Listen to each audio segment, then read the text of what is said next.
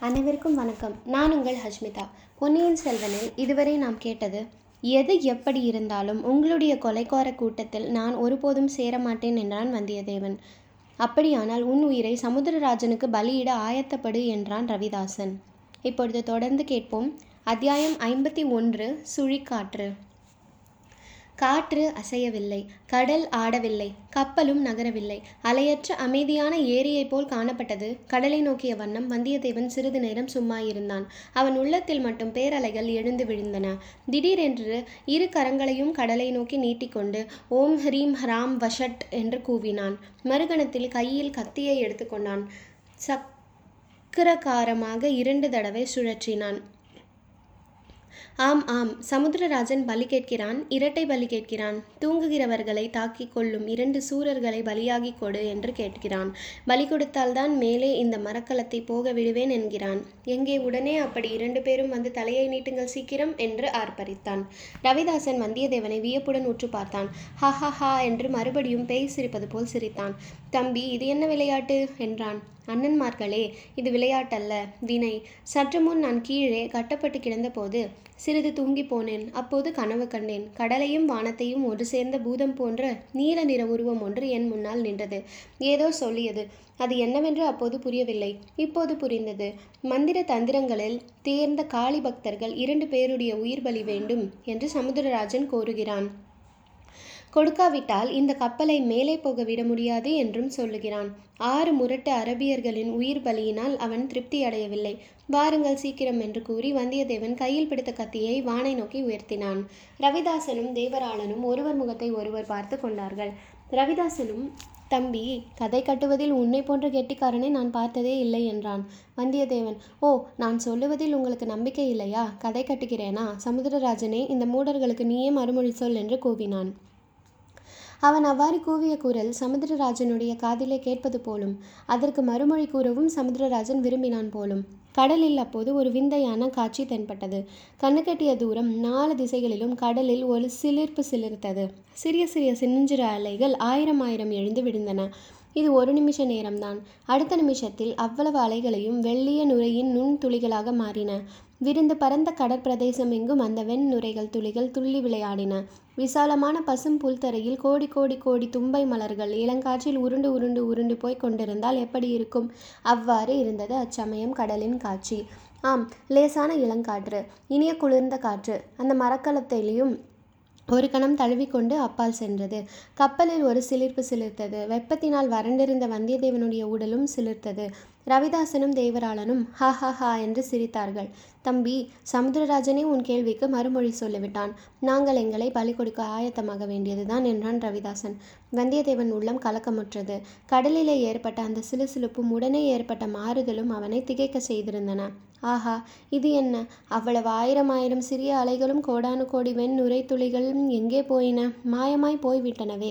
மறுபடியும் கடல் அமைதியுற்று பச்சை நிற தகடு போல் காணப்படுகின்றதே. சற்று முன் கண்ட காட்சி உண்மையாக நிகழ்ந்ததா அல்லது வெறும் பிரமையா?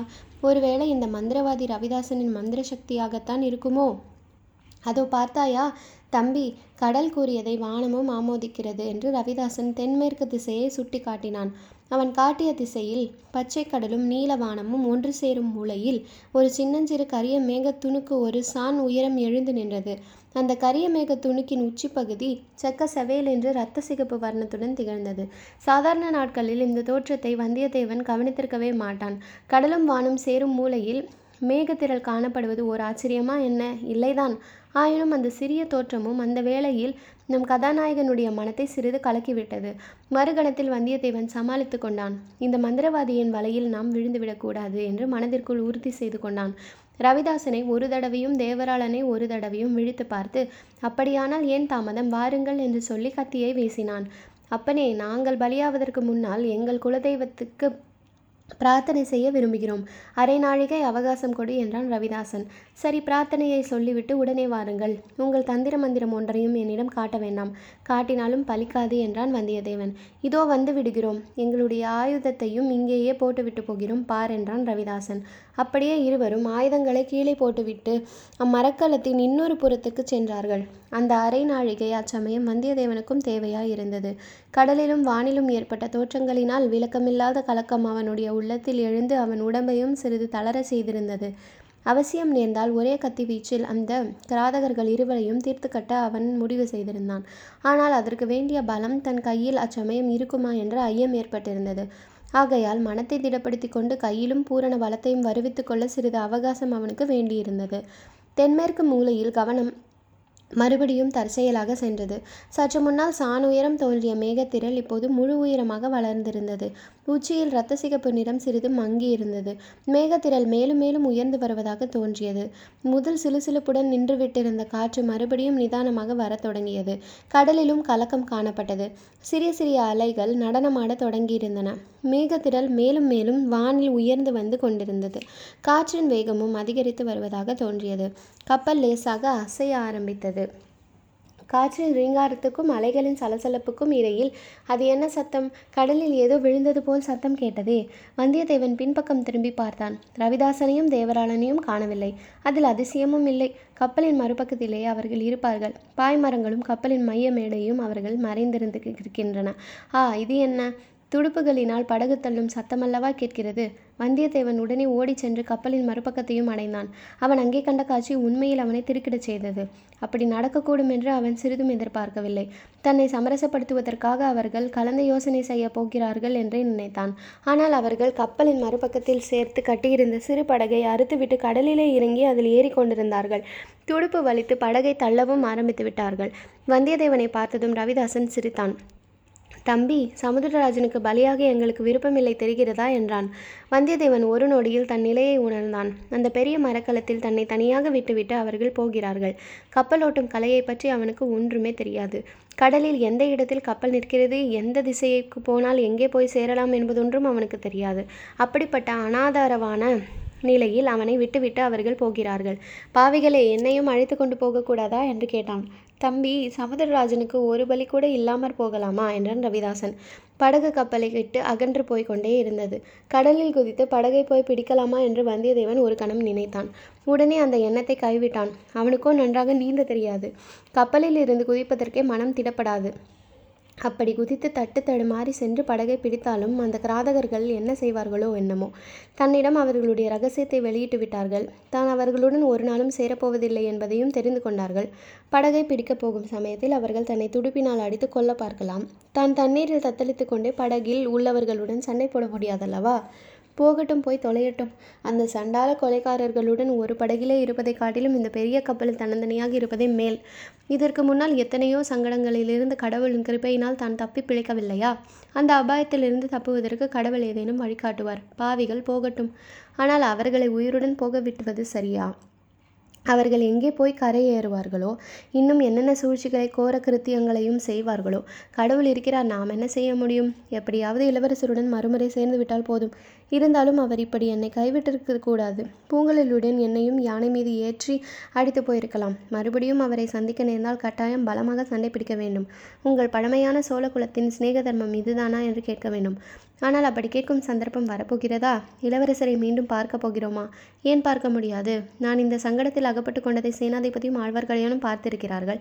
அவர்கள் ஏதாவது செய்யாமல் இருந்திருப்பார்கள்? இளவரசரை அவர்கள் சந்தித்திருந்தால் கட்டாயம் சொல்லியிருப்பார்கள் அல்லவா?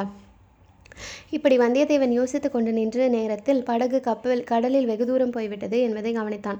படகு அவ்வளவு வேகமாக சென்றது எப்படி? படகு மட்டும் போகவில்லை. தான் ஏறி இருந்த கப்பலும் லேசாக அசைந்து நகர்ந்து கொண்டிருக்கின்றது அதனாலே தான் கப்பலுக்கும் படகுக்கும் அவ்வளவு சீக்கிரத்தில் அவ்வளவு தூரம் ஏற்பட்டது. கடலில் அலைகள் பெரிதாகி கொண்டு வருவதையும் வந்தியத்தேவன் பார்த்தான். அது மட்டும் தானா? இது என்ன? பட்டப்பகலில் திடீரென்று ஒரு பக்கம் இருண்டு வருகிறதே. தென்மேற்கு திசையை வந்தியத்தேவன் நோக்கினான். சற்று முன்னால் முழ உயரம் தெரிந்த மேகம் அதற்குள் பிரம்மாண்டமாக வளர்ந்து படர்ந்து மேற்கு வானத்தை பெரும்பாலும் மறைத்து விட்டதை கண்டான். இன்னும் அம்மேகங்கள் திட்டு திட்டாக திரண்டு புரண்டு வானில் வெகு வேற வேகமாக மேலேறி வந்தன. அவன் பார்த்து கொண்டிருக்கும் போதே மேற்கு வானத்தில் பாதி தூரம் இறங்கி இருந்த சூரியனை மறைத்து விட்டன. பிறகு மேற்கு திசையும் தெற்கு திசையும் மேலும் இருண்டு வந்தன. வானத்தில் கரிய மேகங்கள் கடலிலும் பிரதிபலித்து கடல் நீரையும் கரியமை நிறமாக செய்தன.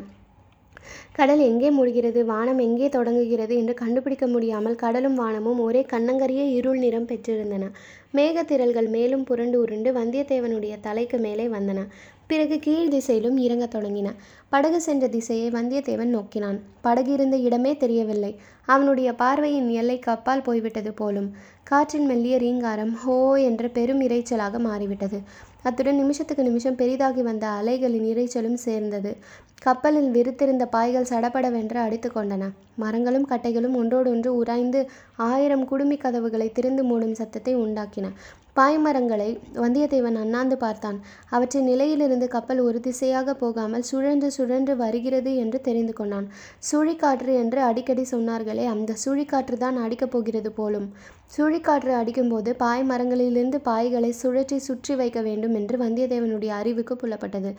ஆனால் அவன் ஒருவனால் அது எப்படி முடியும்? பத்து பேர் சேர்ந்து செய்ய வேண்டிய காரியம் அல்லவா பத்து பேர் இல்லாவிட்டாலும் நாலு பேராவது வேண்டும். ஒருவன் தனியாக என்ன செய்வது? கடவுள் விட்ட வழி விடுகிறார். கப்பல் அடைந்த கதியை அடைகிறது என்று சும்மா இருக்க வேண்டியதுதான். கப்பல் அடையப் போகிற கதி என்னவென்று அவனுக்கு சீக்கிரத்திலேயே தெரிந்து போயிற்று. அப்படியும் இப்படியும் சிறிது நேரம் அலை பூண்டிருந்த பிறகு கடலில் முழுகி போக வேண்டியதுதான். முழுவதற்கு முன் ஒழுகுவதற்கு முன்னால் சுக்கு சுக்காக உடைந்து போனாலும் போகும். கப்பலின் கதி எப்படியானாலும் தன்னுடைய கதியை பற்றிய சந்தேகம் இல்லை நடுக்கடலின் மரணம். அந்த கும்பகோணத்து ஜோதிடன் இதை பற்றி ஒரு வார்த்தையும் சொல்லவில்லையே. பார் ஜோதிடனாம் ஜோதிடம். அவனை மறுபடி பார்க்க நேர்ந்தால் பைத்தியக்காரத்தனம். அவனை மறுபடி பார்ப்பது ஏது? திடீரென்று வந்தியத்தேவன் தோளில் கெட்டியான பொருள் ஏதோ விழுந்தது. சடபடவென்று கப்பல் முழுவதும் சிறிய சிறிய கூழாங்கற்கள் விழுந்தன. அந்த கூழாங்கற்கள் எப்படி பளிங்கு போல் பிரகாசிக்கின்றன? வானத்திலிருந்து இவை எப்படி விழுகின்றன? இன்னும் இரண்டு மூன்று கற்கள் அவன் தலையிலும் முதுகிலும் தோள்களிலும் விழுந்தன. அவை விழுந்த இடத்தில் மு முதலில் வலி பிறகு ஒரு குளிர்ச்சி. கப்பலில் விழுந்த கற்களை பார்த்தால் ஆ அவை உருகி கரைந்து போய் கொண்டிருக்கின்றனவே. ஆ அவை உருகி கரைந்து போய் கொண்டிருக்கின்றனவே. ஆம் இது பனிக்கட்டி மழை. அதுவரை வந்தியத்தேவன் அத்தகைய மழையை பார்த்ததும் இல்லை அனுபவித்ததும் இல்லை. மடிவதற்கு முன்னால் இந்த அற்புதத்தை பார்க்க முடிந்ததே என்ற குதூகலம் அவன் உள்ளத்தில் தோன்றியது. கப்பல் தளத்தில் உட்கார்ந்து கரைந்து கொண்டிருந்த பனிக்கட்டி கற்களை தொட்டு பார்த்து மகிழ்ந்தான். அப்பா என்ன சிலிர்ப்பு! தொடும்போது தீயை தொடுவது போலல்லவா இருக்கிறது. ஆனால் தீ தோலை சுட்டு தீத்து போ தீ நினைப்பது போல் அது செய்யவில்லை. விரைவில் சூடு குளிர்ச்சியாகி விடுகிறது. கல்மழை எதிர்பாராமல் வந்தது போலவே சட்டென்று நின்றது. பெய்த நேரம் அரைக்கால் நாழிகை கூட இராது. பிறகு சாதாரண மழை பெய்ய தொடங்கியது. மழை ஜலம் கப்பலில் விழுந்து சிதறி ஓடி கடலில் விழுந்து விடுவதை வந்தியத்தேவன் கவனித்தான். சோழ நாட்டு மரக்கல தச்சர்களின் கெட்டிக்காரத்தனத்தையும் வியந்தான். எத்தனை மழை பெய்தாலும் அத்தனை பெரிய அலைகள் மோதி கடல் ஜலம் கப்பலிலேயே வந்தாலும் மீண்டும் கடலிலேயே தண்ணீர் போய் விழும்படியாக அக்கப்பல் அமைக்கப்பட்டிருந்தது. கப்பலின் கீழ்ப்பகுதி உடைந்த கடல் நீர் உள்ளே புகுந்தலா புகுந்தாலன்றி அதை மூழ்கடிக்க முடியாது. அதை பார்த்ததும் அவனுக்கு சிறிது தைரியம் உண்டாயிற்று. உடனே ஒரு நினைவு வந்தது. தன்னை கட்டி போட்டிருந்த அறைக்கதவு திறந்திருந்தால் அதன் வழியாக தண்ணீர் உள்ளே புகுந்து விடலாம். ஓடிப்போய் பார்த்தான். அவன் நினைத்தபடி கதவு திறந்து காற்றில் அடித்து கொண்டிருந்தது. கதவை இறுக்கி சாத்தி தாளிட்டான்.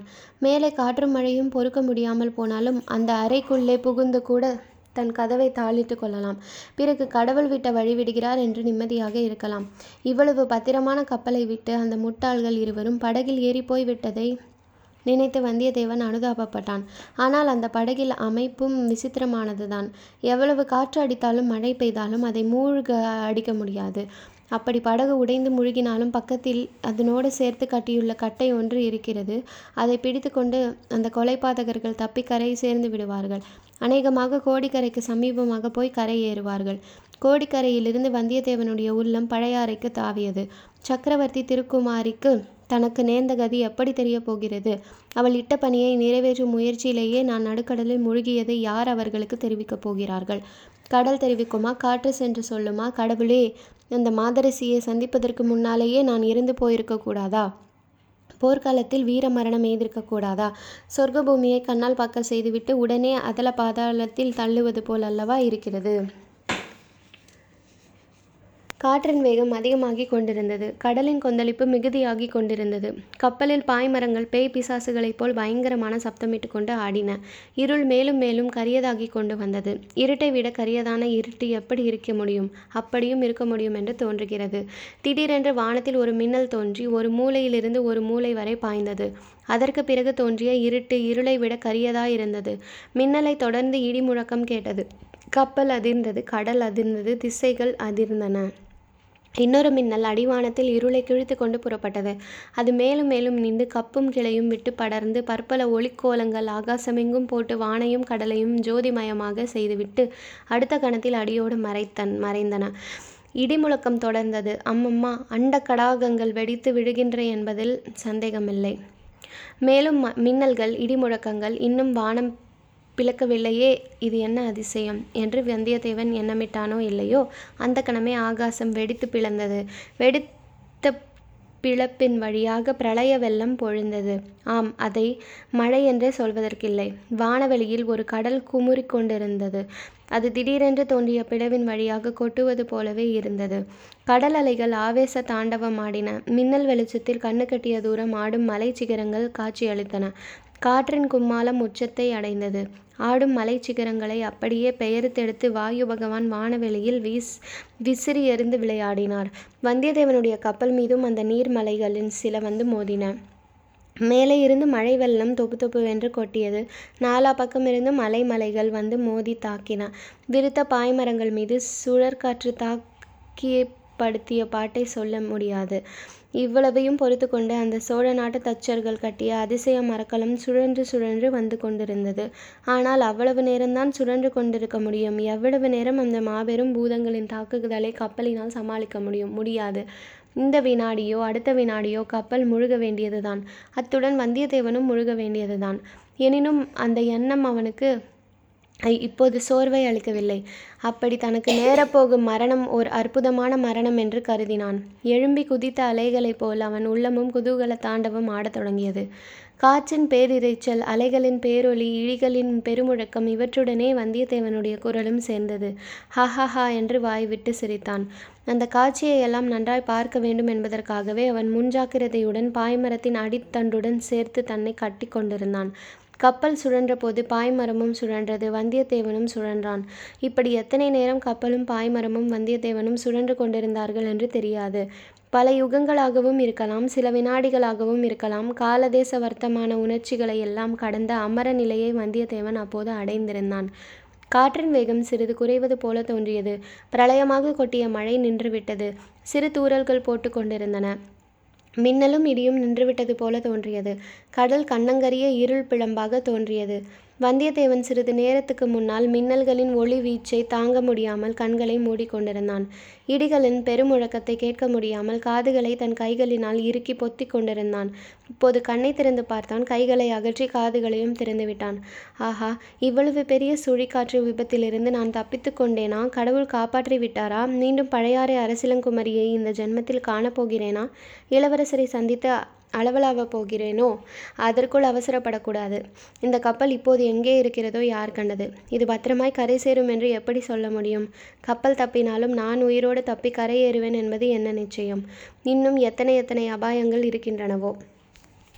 வந்தியத்தேவனுடைய மனதில் இந்த கேள்வி எழுந்ததும் அதற்கு பதில் சொல்வது போல் வானத்தை கீறிக்கொண்டு ஒரு மின்னல் மின்னியது. அதன் பிரகாசம் அவன் கண்ணெதிரே நூறு சூரியனை கொண்டு வந்து நிறுத்தியது போல் இருந்தது. இருட்டிலாவது கொஞ்சம் பார்க்கலாம். அந்த பயங்கர பிரகாசத்தில் ஒன்றுமே பார்க்க முடியவில்லை. தன் கண்களையே அம்மின்னல் பறித்து விட்டதோ என்று வந்தியத்தேவன் அஞ்சினான். எரிச்சல் எடுத்த கன்னத்திலேயே அவன் செவிகளுக்கும் ஆபத்து வந்துவிட்டது. எத்தனையோ இடி முழக்கங்களை வந்தியத்தேவன் முன்னம் கேட்டிருக்கிறான். இன்றைக்கும் எத்தனையோ கேட்டான். ஆனால் இப்போது இடித்த இடியைப் போல சே இது இடியா? இந்திரனுடைய வஜ்ராயுதம் அவனுடைய காதின் வழியாக பிரவேசித்து மண்ணைக்குள்ளேயே நுழைந்து தாக்கியது போல இருந்தது. சற்று நேரம் வந்தியத்தேவன் கண்களையும் திறக்க முடியவில்லை. காதிலோ ஓய் என்ற சப்தம் கேட்டுக்கொண்டிருந்தது. மூடியிருந்த கண்கள் ஏதோ சமீபத்தில் தலைக்கு மேலே புதிய வெளிச்சம் பரவி இருப்பதை உணர்ந்தான். காதிலும் ஓய் சத்தத்துக்கு மத்தியிலேயே வேறொரு வினோத சப்தம் கேட்டது. காட்டில் தீப்பற்றி எரியும் போது மரங்களின் தீப்பிடிக்கும் போது உண்டாகும் சப்தத்தை போல் தோணித்தது. வந்தியத்தேவன் கண்ணை திறந்து பார்த்தான். அவன் இருந்த கப்பலின் பாய்மரம் உச்சியில் தீப்பற்றி எறிவதை கண்டான். ஆஹா இப்போது புரிகிறது. அந்த மின்னல் ஏன் அவ்வளவு பிரகாசமாய் இருந்தது? அந்த இடி ஏன் அவ்வளவு சத்தமாக ஒலித்தது என்று இப்போது விளங்குகிறது. அந்த கப்பல் மேலேயோ அல்லது வெகு சமீபத்திலோ இடி விழுந்திருக்கிறது. அதனால் பாய்மரத்தில் தீப்பிடித்திருக்கிறது பஞ்ச பூதங்களில் இரண்டு பூதங்கள் அந்த சோழ நாட்டு மரக்கலத்தை தாக்கி அழிக்க பார்த்தன. நீரும் காற்றும் தோல்வியுற்றன. வருணனும் வாயுவும் சந்திக்க முடியா காரியத்தை சாதிக்க இப்போது அக்னி பகவான் தோன்றியிருக்கிறார். தொடர்ந்து கேளுங்கள். நன்றி. வணக்கம்.